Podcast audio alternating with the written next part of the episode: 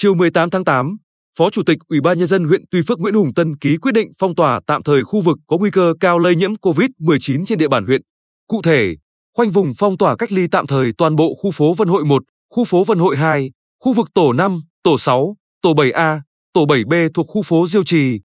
thị trấn Diêu Trì, với tổng cộng 2.921 hộ và 11.456 nhân khẩu. Thời gian thực hiện phong tỏa trong 48 giờ, kể từ 0 giờ phút ngày 18 tháng 8. Trong thời gian này, tất cả người dân đang sinh sống tại những khu vực trên không được ra khỏi khu phong tỏa, trừ trường hợp phải chuyển cơ sở khám bệnh, chữa bệnh và các trường hợp cần thiết khác có sự đồng ý của chính quyền địa phương. Ủy ban nhân dân thị trấn Diêu Trì phối hợp với phòng kinh tế hạ tầng huyện, đội quản lý thị trường số 5 và các cơ quan có liên quan đảm bảo các điều kiện phục vụ nhu cầu an sinh cho người dân trong các khu vực nói trên trong thời gian thực hiện phong tỏa. Trước đó, ngày 17 tháng 8, trên địa bàn thị trấn Diêu Trì xuất hiện một ca nghi nhiễm SARS-CoV-2 trong cộng đồng.